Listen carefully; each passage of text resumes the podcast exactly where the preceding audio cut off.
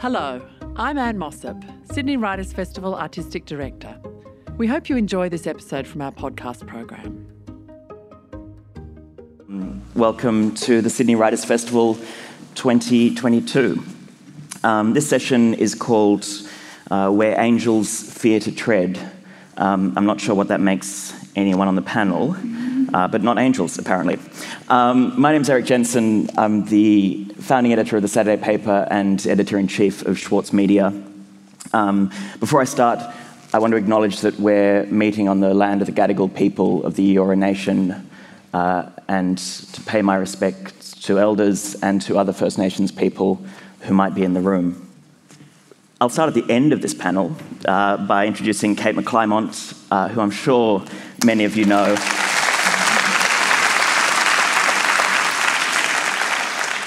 She is, of course, an investigative journalist with the Sydney Morning Herald, um, an eight time Walkley winner, including the Gold Walkley for her coverage of the Bulldogs salary cap rorting. Nine, um, nine now. Nine, sorry, Kate. this will have to be updated. They gave her one out the back. Uh, my notes were, were up to date when I started. Um, I think it's fair to say in the, in the past decade or so, there's half of the things that ICAC uh, have been the result of your reporting. Certainly, um, it's very unlikely that Eddie Obeid or Ian Macdonald or others would be in prison today if it wasn't for Kate McClymont. Um,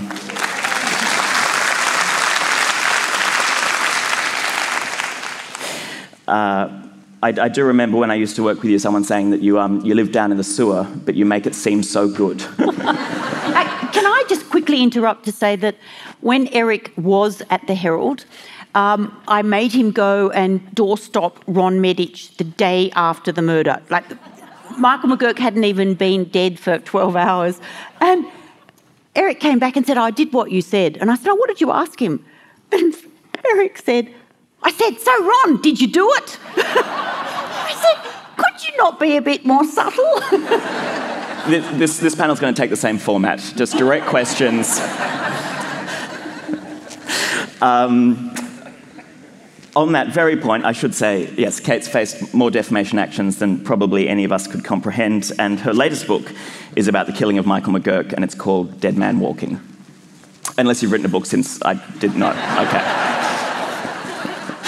Um, Chris Masters, author and journalist.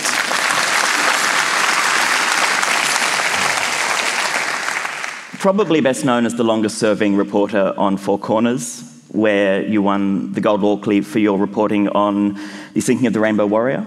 And also, uh, your famous episode of that show, The Moonlight State, led to the Fitzgerald inquiry into corruption in Joh Bjelke-Petersen's Queensland. and must be one of the gold standards for reporting and reporting outcomes in the country. And of course, and that's what this panel is about, that led to defamation actions that lasted for 13 years, um, which is extraordinary. You're the author also of five books, including Jonestown and No Frontline Australia's Special Forces at War in Afghanistan. Which is ongoing and so we, we won't talk about uh, in too much depth. That's part of the seven second delay. Um, Hannah Marshall is the lawyer on the panel. Uh, and I'm, I'm compelled to say one of the good ones, and we'll, we'll largely be talking about the bad ones today. Um, Hannah is a partner at Marque Lawyers in Sydney. Uh, you work on all aspects of media law, really, from defamation to advertising to uh, competition. Um, you've consulted to government on defamation law reform, though we don't hold you personally responsible. Uh, and you've been involved in the formulation of the new public interest defence, which we might talk about a bit. Uh, and among your clients are several independent news publishers. Welcome, Hannah. Welcome, panel.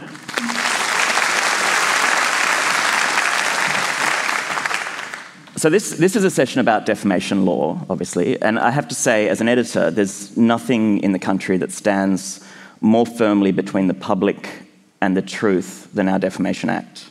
So over the next hour, I hope that we will explain why that is and what can be done to change it. As I mentioned before, there are some current proceedings underway, so we, uh, when we take questions at the end, obviously won't take questions on specific cases. Um, I did have a good first question uh, ready to go, but then the McLachlan decision came down, and I feel like all of us just want to ask Kate McClymont uh, your take on, uh, on McLachlan's decision not to continue suing you. Great. and um, look, as Chris will know, it rarely turns out like this, and I just think this is an extraordinary case in some ways because Craig McLachlan got to present his entire case. And then on the very day our witnesses were due to give evidence, he pulled the pin. And by discontinuing, and it was, it was interesting in court because his lawyer stood up and said, um, Yes, we would uh, just like to file a, a notice of, um, you know, we're not continuing. And our lawyer said, abandoning, I think is the word you're using. And in some ways, it's it is a relief because by doing that, he has to pay our costs.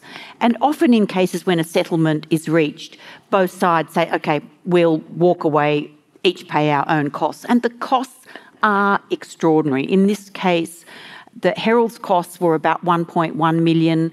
The ABC's costs were the same. And I, I, would imagine that Craig McLachlan has to pay his costs as well. So, you know, while it's fantastic, it just means that those women didn't get to, you know, have their say. And we had 11 women all coming forward to, to give evidence about, you know, in various parts, um, indecent assault, harassment, indecent exposure, sexual assault. And that's all been left you know, pretty much up in the open. And at first, when we wrote the story, Craig McLachlan said, oh, look, it was just because it was just sexual hijinks on Rocky Horror Show. So our 11 witnesses were uh, Dr. Blake, City Homicide, Neighbours, and Rocky Horror.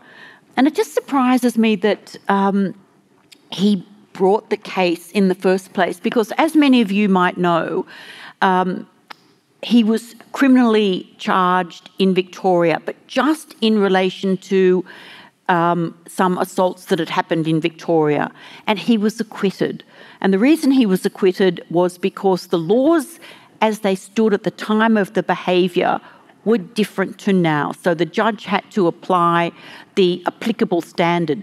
But she said, I find Craig McLachlan to be an unreliable witness and the four women who've given evidence, I find them to be honest and brave. Now, you think, having read that, you would think, okay, I'm going to quit while I'm ahead. Well, I mean, you would. And to think that he, um, he kept going. Anyway, look, I, I'm, I'm thrilled. That's the one speck of good news on this panel. The rest is going to be fairly depressing. I apologise. Um, on that note, Chris, what does it feel like when you do get a writ, when, when it comes through and you realise that you're going to have to spend huge sums of money and enormous amounts of time defending reporting that you've done?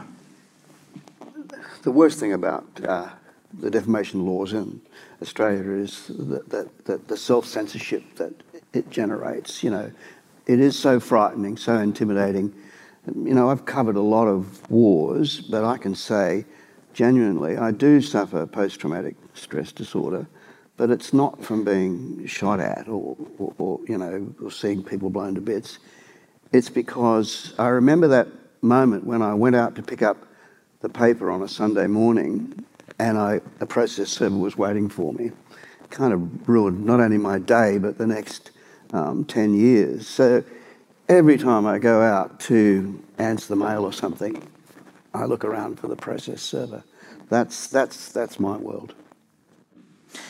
Kate, do you feel the same way when, when you get what, what would now be an email, but you know, a demands notice, concerns yes. notice? And the reason you feel sick is that you know how much work and effort, and it means that you can't do the journalism that you are doing because you have to spend months in court preparing, handing over all your documents.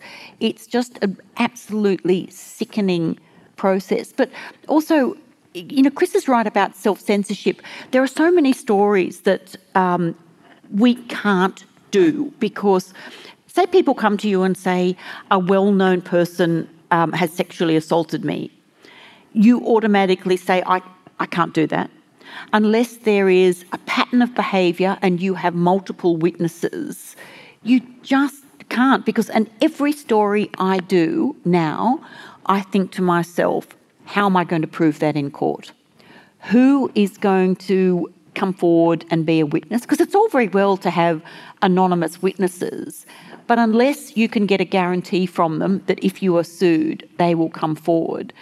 And you look at you know what happened to the women in the Craig McLachlan case, and people would think absolutely twice about being sources for stories when they think, look what's happened to these people. They've been um, criticised, harassed, their you know reputations have been trashed. Why would anyone want to help get a story to air? Hannah, before we go further, we should talk about why the defamation laws exist in Australia, the, the kind of the positive version of why we have a Defamation Act and what it's meant to do. um, look, at its heart, defamation law is meant to strike a balance between two competing interests. On the one hand, you've got a, a personal right to reputation, and on the other hand, you've got the more um, broader public interest in freedom of communication. And so any defamation law has to find a, a point to, to balance between those two things. And what we see in Australian law is that the balance is very heavily tipped in favour um, of the plaintiffs. And so that's what makes Australia such a plaintiff friendly jurisdiction and why people commonly speak about us as being the defamation capital of the world. What a horrible thing to have won. Um, so that's kind of the nexus of it. The, the, the way that happens, um, there's two things. Chris and Kate have spoken about kind of just the burden of being a, def- a defendant in a defamation case, the time, the expense, the stress. Um, that's kind of the, the process as a whole. The technical aspects of the law as well uh, are tailored at the moment in such a way that they also heavily favour the plaintiffs. One example is the, the truth defence. So everybody probably has some sense that truth is a defence to defamation. In a defamation case, the plaintiff has to plead, um, first of all, that the publication itself which gave rise to the defamation. But then they have to say, what is the defamatory meaning of that? So someone publishes a story that says, um, there's CCTV of, a, of Hannah walking out of a bakery with a loaf of bread in her bag, which she didn't pay for. That's the publication. The, the imputation might be Hannah's a thief. Um, and so you see there's a difference between the words and the imputation. The truth defence ties to the imputation. So you have to prove the imputation rather than just the truth of, truth of the words. What that means is that the plaintiff gets to choose what is the truth that must be proven.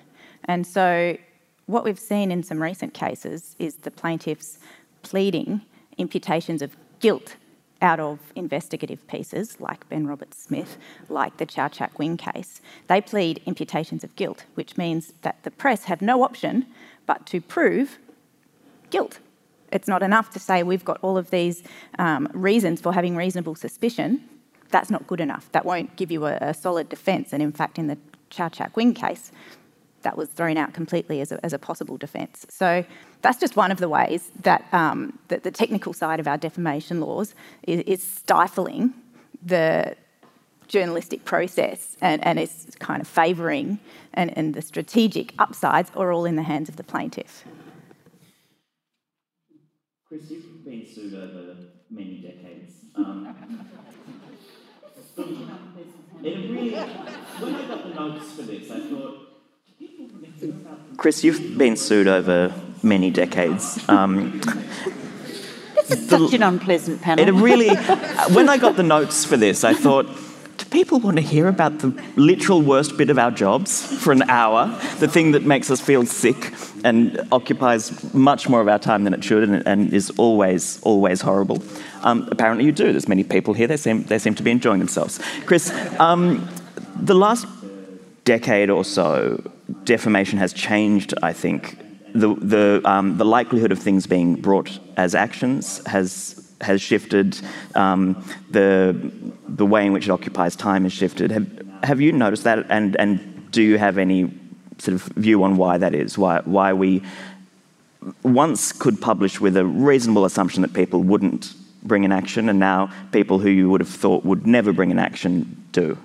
Well, I, I think they've, they've obviously been tempted by many of the outcomes that you know been terrifying for us. Although I have to say, the more things change, the more they stay the same. Adele Ferguson was just injuncted. I was injuncted. I thought this is deja vu, you know, because uh, I remember when when that happened. To me, it was 1984, and that's a important year, and I'll come to it. Uh, the consequence of, of me being injuncted by Geoffrey Edelsten, the, the doctor, the controversial doctor, was Who's now dead, so say what you like. yeah. That's the only other good well, defence I, I mean, death. I have been able to for a while because, we, as it turned out, we did we did win that matter.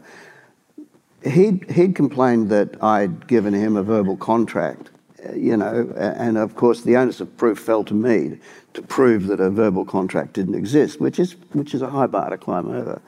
Uh, but as it happened, you know, liars tend to go too far, and he'd nominated a time and a date when I'd gone out to see him, and his wife gave the same evidence. They said I arrived wearing a brown suit. Well, you know, when have you seen me in a brown suit? Never. No. And uh, anyway, uh, but naively, I pulled my little diary out of my bag and said to our lawyers, um, "Well, look, I, I was playing tennis on that day." So, you know, obviously wasn't with him, and they got excited, and the, the uh, diary was introduced to court, and all of the witnesses who remembered my pathetic backhand turned up, and, and, uh, and of course, uh, you know, he lost the case. The outcome for me was that a couple of days later, the cops come through the door and, and seize my diary. The 1984, the era of the thought police. And uh, I, uh, that, that again uh, changed my life phenomenally because uh, I became so used to, to dealing with this sort of stuff that I feel like I do live in an oppressive state where I cannot fill out a diary. You know, I won't keep a diary. I'll be careful if I did about what I wrote in it. I I'm careful, like you are, about what I write in my notebooks.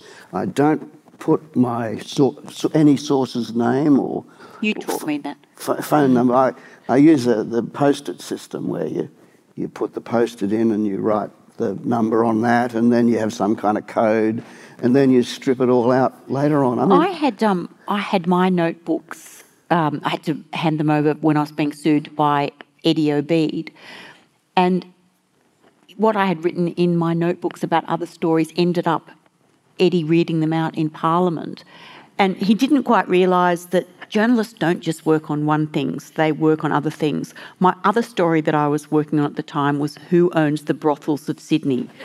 So. Eddie somehow thought that I was attributing Brett's Boys brothels to visits, and he said, Can you imagine? She's making all these allegations. I thought, I'm doing a different story. But, and you're not allowed, they, the, you know, handing those diaries over for court is meant to be for one thing, and then to find Eddie Obeid reading them out in Parliament is Which is one of only, I think, two times that Eddie Obeid spoke in his entire career in Parliament. Quite honestly. But the stories we were doing were, were very important. You know, you think about the Moonlight State, and uh, you said, a lot of people have said, and judges have said to me, this is the kind of journalism we want from you. And I say, well, why do you make it so damned hard for us then? You know, Th- think about the enormous bar you have to climb over if you set out to prove the Queensland Police Force is corrupt and its, its, its corruption is being facilitated by a corrupt government. Um, um, they've got absolutely all the cards. We've, we've got no powers. We don't have the power of law enforcement to compel testimony. We can't find evidence in the way that they can. But for all that, we managed to tell an, a very, very important story, and clearly in the public interest, no doubt about that. But, but the cost is 13 years of defamation, which frankly, it, it killed my appetite for journalism. I thought I, I did not become a journalist to become a professional witness and a, a defendant. And it's, it's odd that, you know, some of the best stories we do are the most punished. Hannah, you were talking a little bit about the balance that's expe- was trying to be struck by the Defamation Act. How often do you think the Act is used to correct bad reporting, and how often is it used for reputation management? Oh, that's a great question. I think the pattern of late has been concerningly towards very powerful, well resourced plaintiffs using defamation proceedings to silence criticism. Um, and I think, particularly in, in that kind of area, the, the actions by politicians, my goodness, you know, once upon a time, you used to think about politicians needing to just kind of have a relatively thick skin. Um, one of our other defences, called qualified privilege, is meant to largely apply and preserve communications about political matters, even if they're not exactly right.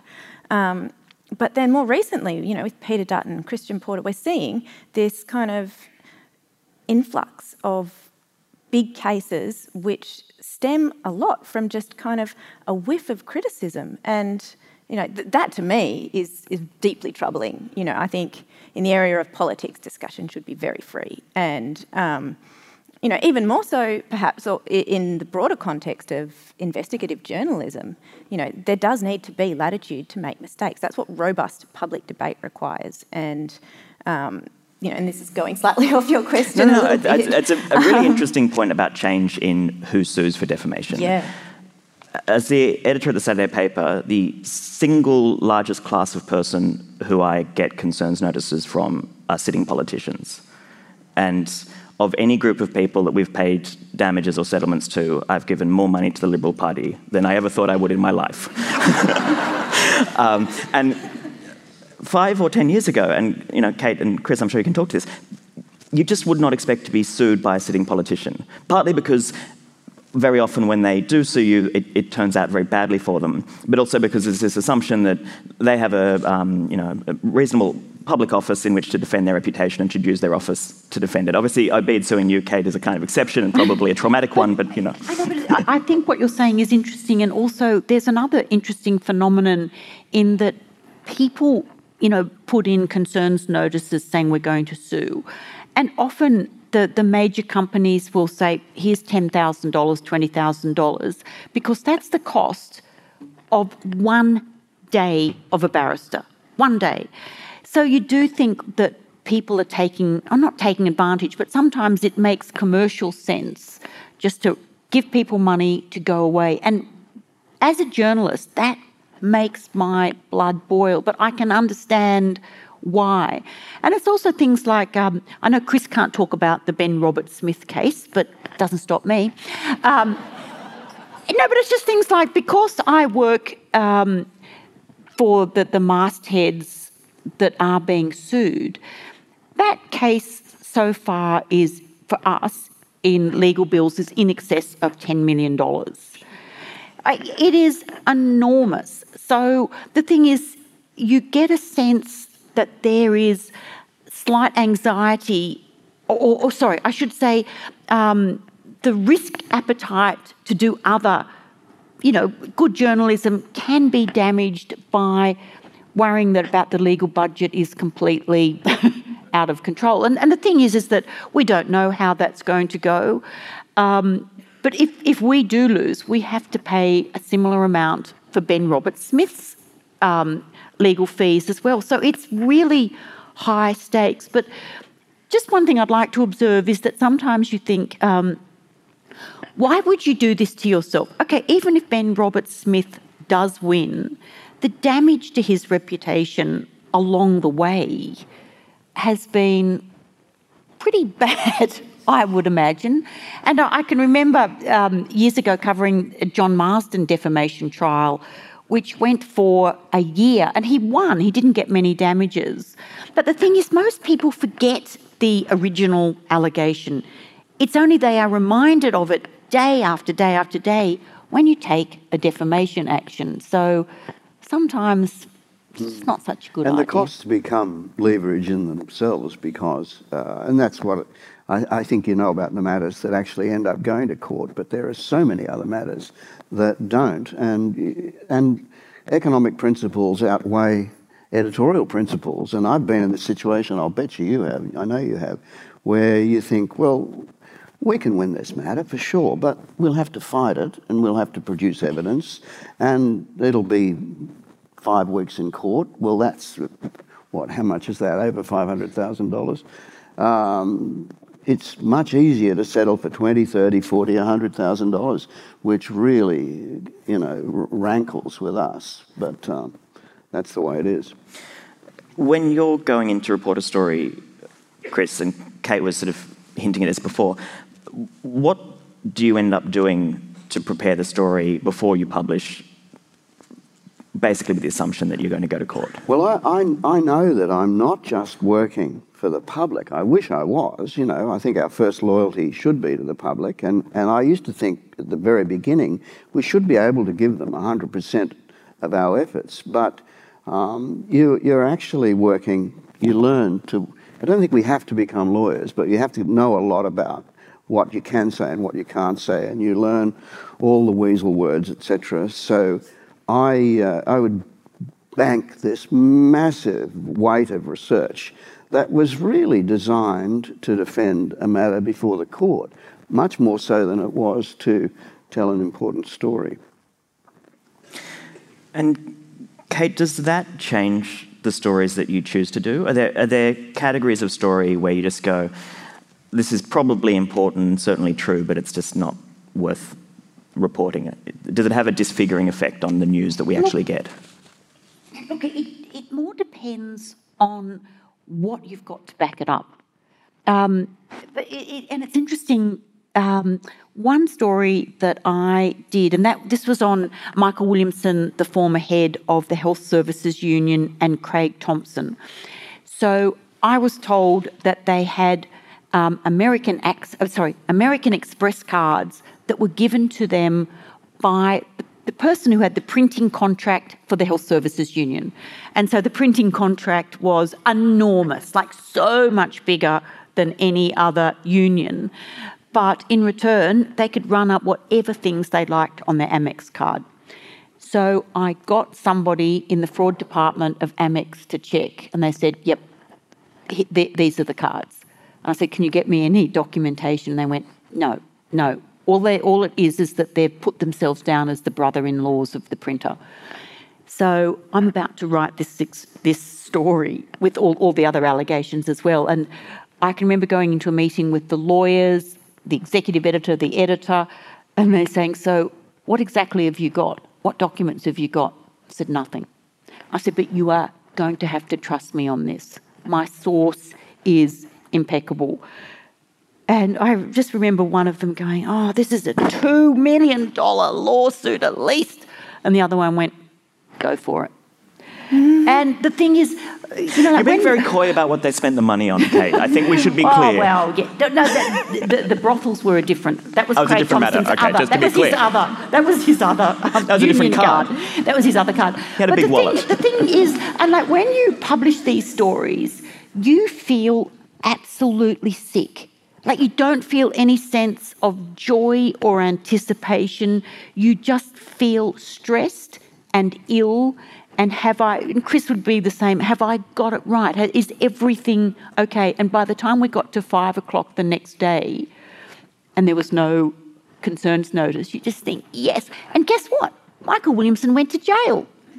So, yeah, it was. Um, Erik, um, I, I've uh, I like the lawyers approach, the lawyers cab off the rank approach to taking cases. You know, you you're not, you shouldn't be thinking, will this win me an award or will this be an easy ride? You think, what is the most important story that I can do right now? Because we we ha- have an unusual privilege in journalism of being able to do long form work, and and I took that responsibility seriously. So, you know, I can remember thinking about Alan Jones. Oh my God, would I really do a story about Alan Jones? How much trouble is that going to cause?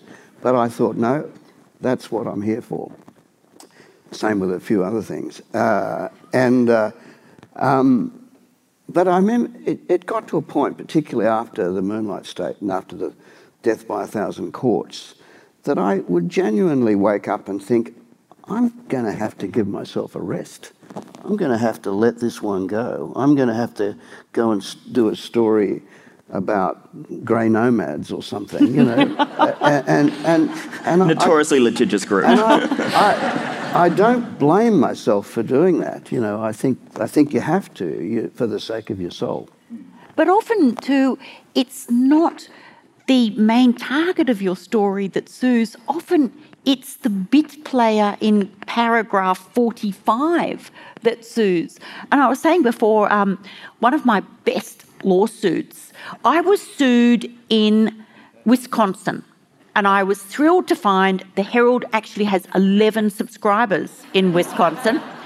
And the person that sued me was a bankrupt Australian businessman who claimed that my story was affecting his ability to date. So, this is what he told the court. He said, I would speak to prospective ladies and I could hear them Googling as I talked to them on the phone and I could hear the phone slam down. And his other major claim was that when he looked at himself in the mirror in the morning, he used to see a lovely face, but now his face was set in concrete. It, this was his this, this, is, this is what you took from him, I Kate. Well, I mean, exactly. Anyway, it got thrown out of court, but we had to hire lawyers in, you know, the Milwaukee County Court to represent us, and it took like a heap of work. I mean, it got thrown out, but even so, you think I would never have thought that bit player would sue. I mean, I did think I suggested he took a gun to his daughter's wedding in New York. I do remember putting that in the story. But anyway. Um, the other part of this is the judiciary is incredibly hostile to journalism. Um, and there are huge flaws with the Defamation Act and an absolute absence of proper defences, I think, and we can get to that. But Hannah, I'm interested to understand why the courts are so hostile to journalism and why the, um, the burden imposed on journalists in defending actions is so high because it would seem um, judges have a predisposition away from publication? I think that, I, suppose there's two things I think in respect of that. The first is that we live in a country in which there's no Bill of Rights. And so the two competing rights that we're weighing up are really amorphous and vibey and very much open to the subjectivities of the particular judge.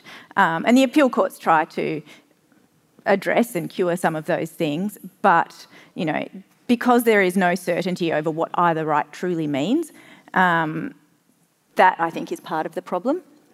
Um, another as well is just there does seem to be an attitude of favour toward the plaintiffs, which isn't always um, necessarily justified on, on the facts before the court. So, to give a recent example, um, the, there was a an order made last week for um, a, a, story that was going to be run by The Age, The Herald, and on 60 Minutes, I believe.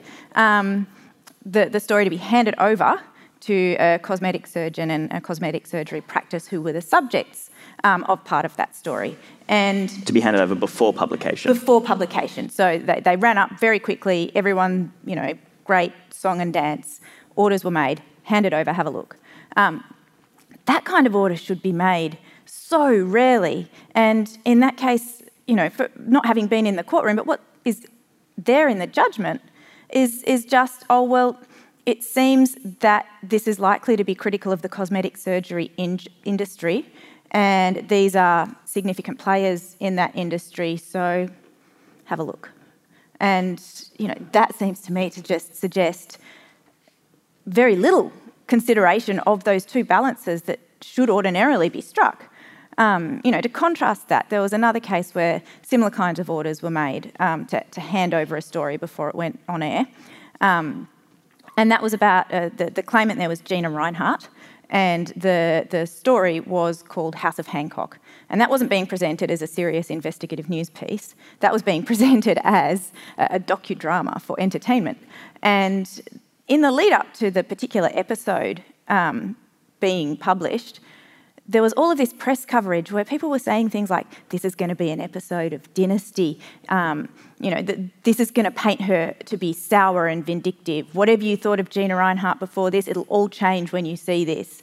And they also said, you know, oh, this is mostly based on truth, but, you know, this is entertainment as well. So we've had to cut a few corners. And um, all of those things were weighed up by the court. And in the end, they said, okay, well, taking into account all of those comments, it does seem pretty likely that it might be false and that it's going to be defamatory of her. And so, in that situation, she was allowed access to the, the show, that episode, before it was broadcast. And I don't think she ultimately pursued any claims. Um, contrast that to what's just happened, where none of that circumstance arose. This was a serious investigative piece, which, yes, by virtue of the um, limited amount of advertising which had been done, was going to be critical of an industry and quite ostensibly people within that industry. But it didn't really seem like there was much more than that there for the court to go off. And so, in my mind, that was a, a really iffy, iffy decision, and, and, it is under appeal. And so, um, hopefully, we'll see at least a little more detailed consideration of those balancing interests, uh, or those competing interests, I should say, in the appeal court. And what it illustrates is just how um, enthusiastic the courts are to, to punish and prevent journalism, it seems. You know, the Defamation Act is not intended to just protect powerful people, but very often it just protects powerful people, and the judiciary is made up of powerful people, and they, they seem to really struggle to accept what we do as journalists as being, you know, right and just. And, and Chris, I'm interested on your take and what it's like to actually go into the witness box and defend your journalism in front of an ordinarily hostile judiciary? Well, um, I do think that that, that, that that, there's not enough knowledge of the, the fundamental practice, the day to day practice of journalism. Uh, I mean, I, I actually absolutely acknowledge that it can't be practiced mistake free, and I think we ought to be. Being, be prepared to apologise much more swiftly than we are. In fact, it's often the lawyers who tell us not to, you know. But um, uh, I, you know, I, give, I, I, take my hat off to, to witnesses. I've seen witnesses in the, the Ben Robert Smith matter who are SAS soldiers, you know, who've just been shattered by the experience of having to give evidence. And as much as you know that it's not, um, it's not meant to be personal, it always feels like it's personal. It always feels like um, you're they're, they're, going to make you out to be a, a liar. Uh, um, the, the soldiers have often said that I'd, I'd rather storm a machine gun nest than spend another two or three days giving evidence. And I used to say that myself that that um, I'd rather be in a in a war zone than than in a witness box. And it's it's not it's not. I mean, I I've always felt like I'm in the, the safe harbour of truth, but it's truth just isn't enough. One, it doesn't always win us our, our, cases, but two, it's like you're terrified of making a mistake, and they'll seize on every mistake that can possibly occur. And, and I, I think that, that it's, it's also true that we're, we're really paid to be first and fast more than we're paid to be thorough and accurate. Uh, uh, I, I, wish members of the judiciary would sit in a newsroom for a, a day and realise just how much of a, a rip, shit, and bust industry it is that we work in and how easy it is for us to make, make mistakes. Mm. Kate, do you have any thoughts about what reforms are needed for defamation law in yeah. Australia? And, um, you know, Hannah's been working on the committee, but I just think the American model where um, basically public figures don't well they can sue but one they've got to prove that something is false. They've got to prove it's false. And two they've got to prove that the journalist had malice that they knew it was false and that they continued anyway. And i just think if our plaintiffs had to prove that our stories were false would be one thing but also um, it's changing now, but proving that someone's actually suffered. Like, for instance, you know, Peter Dutton recently sued a refugee advocate who you know, made a comment about um, that he was a rape apologist, and then linked to a story in the Guardian that, you know, detailed, you know, the, the, whole provided the whole context for the tweet. I think there was something like 36 retweets, and for someone like Peter Dutton to say that this seriously harmed him, you think you're in the rough and tumble of politics, and a refugee advocate saying that um, and getting up at first instance, but it was recently overturned on appeal. And, you know, I was sued by a 96 year old man. And I don't know whether any of you remember Morgan Ryan, the My Little Mate in the Lionel Murphy affair. He sued me for suggesting he had a bad character. And, and, and also, he claimed economic loss. He's 96. Yeah, anyway. and he never worked after that, Kate. No. Well, um, he, he did he did actually he didn't go ahead with it, and then he died. But um, but you do think, and you know, we were talking before about. Um, Steve Cannane from the ABC wrote this really good book on Scientology in Australia. There was one paragraph in the book about how nurses from Scientology had exposed the Chelmsford deep sleep case. Now, those two, there was one paragraph in an entire book, and the two doctors, um, Harry Bailey and John, I can't remember the other person's name, John Grill, Gill, they were 87 and 82. They sued him for saying that he damaged his reputation. And the judge said that it was not possible to tender the Royal Commission into the Chelmsford case, that the publishers had to prove the deep sleep case all over again. And the judge dismissed the case, and they've just got an appeal. So the, the doctors have just got an appeal. But when you say the judge dismissed the case, the case still ran for weeks and well, weeks and weeks. But, and the judge said, I wish it was in place that I could actually, first of all, determine okay, what harm have you really suffered? But under the current law, she couldn't. So she had to do the whole case and then say, you didn't really suffer any harm because, you know, the things that were said, I find were accurate. And the cost to run that case, and I'm, Hannah, you might know what the appeal grounds are, I'm not sure. Uh, not off the cuff on that one, but to the point around the um, damage that people have suffered, uh, for a long time there was this presumption that if you were defamed, it was assumed that you'd suffered damage. One of the things which has changed just recently is they've brought in a serious harm threshold. So a plaintiff has to now prove that they've suffered serious harm as an element of the cause of action at the outset. And there's just been the first couple of judgments come down on that. It does have a propensity to turn into a little bit of a circus sideshow early on in the case, but where it's, it's, a small, it's a small potatoes compared to the, the circus of the entire case, typically, but it does offer some additional protection and an opportunity for the judges to throw out the really stupid cases early on. Um, and hopefully, not just the stupid cases, but those which are of very low actual damage. Um, and, and I hope they would apply that in situations like politicians suing because I completely agree with what you're saying that they should be able to cope with quite a lot. Just that's that's just part of the job, you know. So so hopefully we will see some improvement on that front. Chris, do you have any views about legal changes that are required to make the Defamation Act fairer? I think that uh, the, the bar that we're supposed to climb over is is just much too high. When I did the uh, the Queensland story, we actually won it on a qualified privilege defence, which, is, as you know, is very, very rarely used because it is so hard to win. And so, therefore, it became about proving public interest and demonstrating that we had acted responsibly. And, uh, and therefore, that's, that's why I had my death by a thousand courts, you know, um, be, because I was the central witness, and, and the whole story was about um, the whole argument was about whether whether I'd I'd behaved um, appropriately and professionally.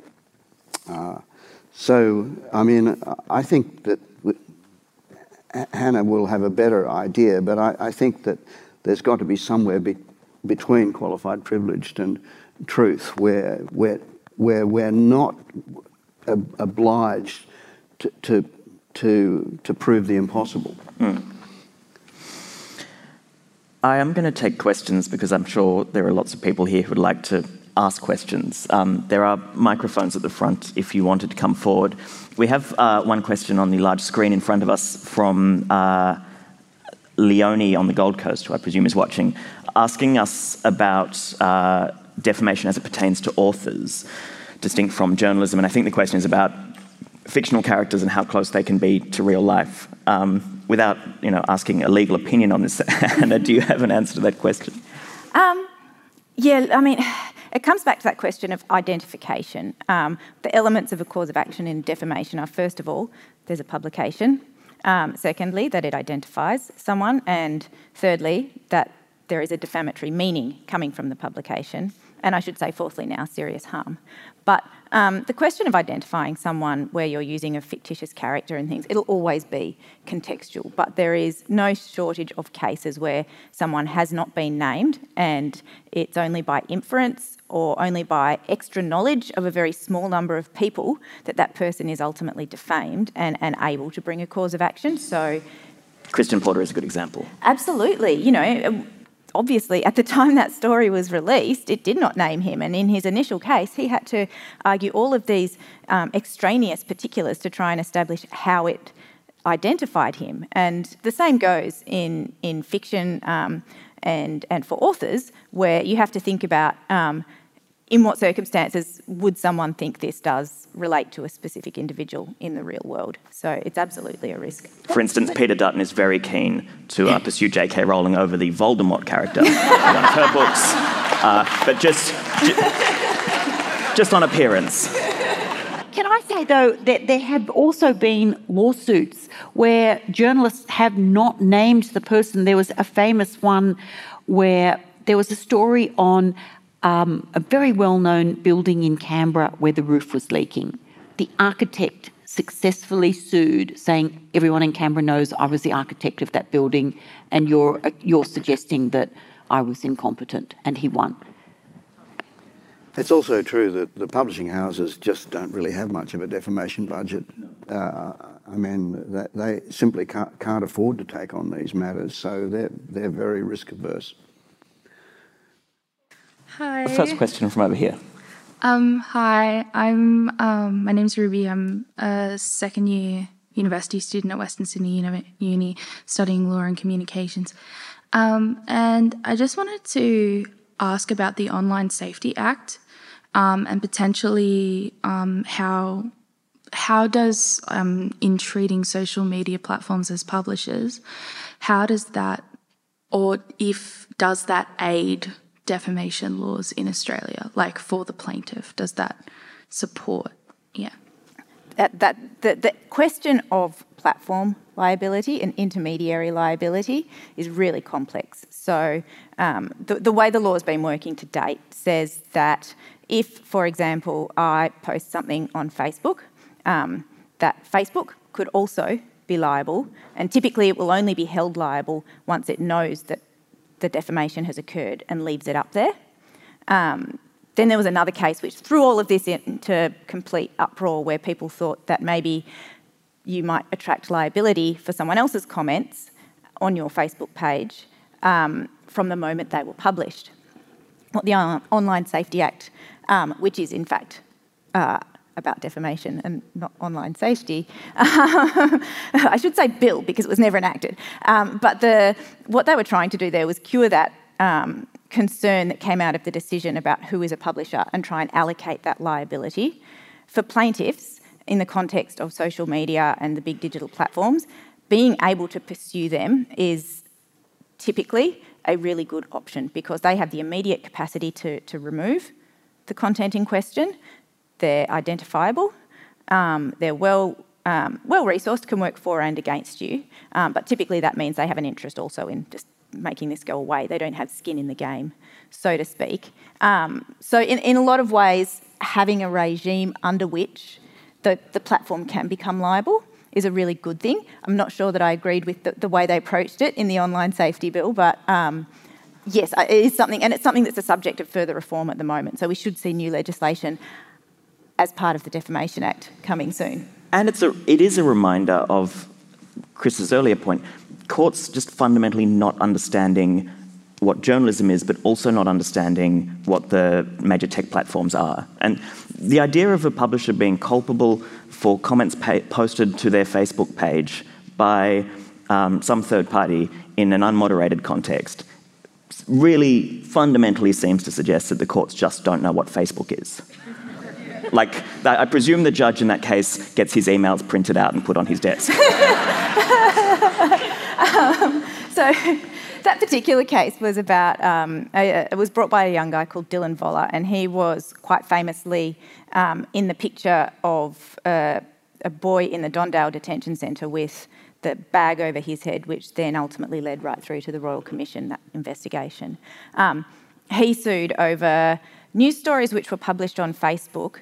He sued the news publishers not over the stories themselves, but over comments which were posted underneath the story, which said all sorts of terrible things about him. Um, and the trial judge, who looked first of all just at the question of are they a publisher, went a bit rogue and I think was probably in that camp of not being particularly au fait with how the youth use the media on the internet. Um, and so uh, he went beyond just saying, yes, you're a publisher, which was really the only question that was before the court then, and, and went on to kind of assess the defensibility of the, def- the publisher's position, which was ultimately overturned and said to be of no effect. But he, he kind of proposed that well, they really could exercise editorial control by using a, a complex system of, of, filtering. And if you put in words like and and the, then you should be able to catch everything so you can review it before, um, but before it's released to the public, which is um, not necessarily uh, logical. First of all, for the reason that how could you ever purport to capture everything just by using filters? And it would always be the case that people could circumvent it if they, they felt very strongly. Um, but second of all, completely fails to appreciate the reason that the news publishers use social media, which is to get audience. And if you put that onus on them, the only other option they've really got is to switch comments off. And then suddenly they get downplayed in the algorithm, they lose their audience, and they lose the, the ad revenue that flows from the audience, and it has a massive, massive commercial impact. So that was a very troubling case for those reasons. But I, I thought the High Court had gone back and upheld the original decision. So like the, it hasn't been good for us. Well, the Dylan Voller it's, case. It's interesting. I, I feel like a lot of the, the coverage of that case was a little bit misguided in that the cases have always been very widely um, or taken a very wide approach to who is a publisher, and that's what the High Court point was. The question was always just um, are the, the Facebook page hosts, the news publishers, are they publishers in the sense as is required for a defamation action? What wasn't dealt with in any part of the Voller case before it settled was whether the defence of innocent dissemination applied. And that's a defence that basically says if you didn't know about it and you weren't the primary publisher, then you're not liable for it. And, and usually that had been applied to mean that before someone came and made a complaint to the, the news publisher, the Facebook page host, or to Facebook themselves, before they'd received that complaint, they weren't liable. Once they received that complaint, if they didn't take the defamatory material down within a reasonable time, then after that they became liable. But what the Voller case was about was that period before notification, it was trying to extend that, but the court didn't actually um, deal with that innocent dissemination issue. Now the case is settled, so it's not really raising the risk of there being a decision about that earlier period yet. Um, but the concept of the news publishers being responsible as publishers for the comments to my mind, isn't actually vastly changing the law because we hadn't gotten to that point of, of assessing the defence. Thank you so much. Yeah. Uh, the panel has been talking about rich, powerful people and especially politicians. And I'm wondering what the panel would think of the implementation of a federal ICAC. Would that assist in preventing many of these matters which are bought, if you like, by spite or in circumstances which are dubious at the, at the outset? I the that's a question for the Queen of ICAC, Kate McClymont. Um, no, it would have very little effect at all. Uh, it, it's only that um, the like for instance, Ben Robert Smith, that wouldn't be covered by um, a federal ICAC because there has to be a link between a public servant and systemic corruption. So it would affect, um, you know, contractors, politicians, but I still think they would take legal action anyway. It wouldn't stop anyone doing anything really. And Kate, you've been But- but I- you've been sued over matters. You, uh, we would all love a federal ICAC. You've been sued over matters that have then later gone to ICAC, and there's no there's no sort of defence to you retrospectively or defence before the No, time. No. no. So yes, that's that's the thing. You can you can be um, the things that you said in the first place can be found to have been true. I was actually sued by reporting on something from ICAC, and it was one of the Eddie Obeid um, acolytes, and it, it actually went to trial. And it settled halfway through me giving evidence. And as my lawyer said to me later, I can't thank you enough for mentioning Eddie Obeid before the jury at every single opportunity. But I, I do sometimes think that sometimes when I see the judgments of the various anti-corruption commissions, I think, oh, actually they're doing the work that uh, we used to do. And I, I, and initially, when you, you started doing this serious investigative work, and you confronted the prospect of a, a royal commission, your heart would sink because you would think, well, they're not going to call a royal commission unless they know what the outcome is. That was the standard attitude when I started out. But I, but I have to say, is, I don't think it's the attitude anymore. We've seen a lot of really effective royal commissions. We've seen some great work from judges associated with royal commissions who've, who've done this nation a power of good. So some, but it's it's nearly always the journalism That starts those commissions. that, that starts those commissions. So you can do a little bit. But I think people often don't understand we don't have powers of compulsion. We can't get people's tax records. Gee, we'd love them. Um, and you, and for instance, you know, politicians who hide behind trusts, we can't get behind trusts, but ICAC and other bodies like Royal Commissions can. So in some ways, they work well together. Another question here. Thank you. I know we're running out of time. I just, um, Kate mentioned juries before, and it just um, talking about the inclination of um, the judiciary against publishers, and to what extent do you think um, uh, hearing these cases before a jury rather than a judge has the potential to um, uh, redress that balance? I know judges still decide a lot of the uh, issues that are of concern, but I was just interested in any comments on that. I think, Hannah, you're probably better to answer that because depending on whether it's the federal court or the Supreme Yeah. Court. I think it's funny that the selection of whether to use a jury trial um, is again by virtue of funny little arcane procedural rules. In the first instance, largely in the hands of the plaintiff, because if they go to the federal court rather than a, a state supreme court, then they typically can't get access to a jury. And Well, they don't want to have a jury. Exactly, that's my Yeah, exact yeah. point, right? So you're seeing some of these cases which are strategically um, being taken to the federal court, perhaps because the plaintiff is thinking, well, a jury's not going to think very well of me on this because of what I'm concerned that they might think I've done. Thank you, Kate, Chris, and Anna.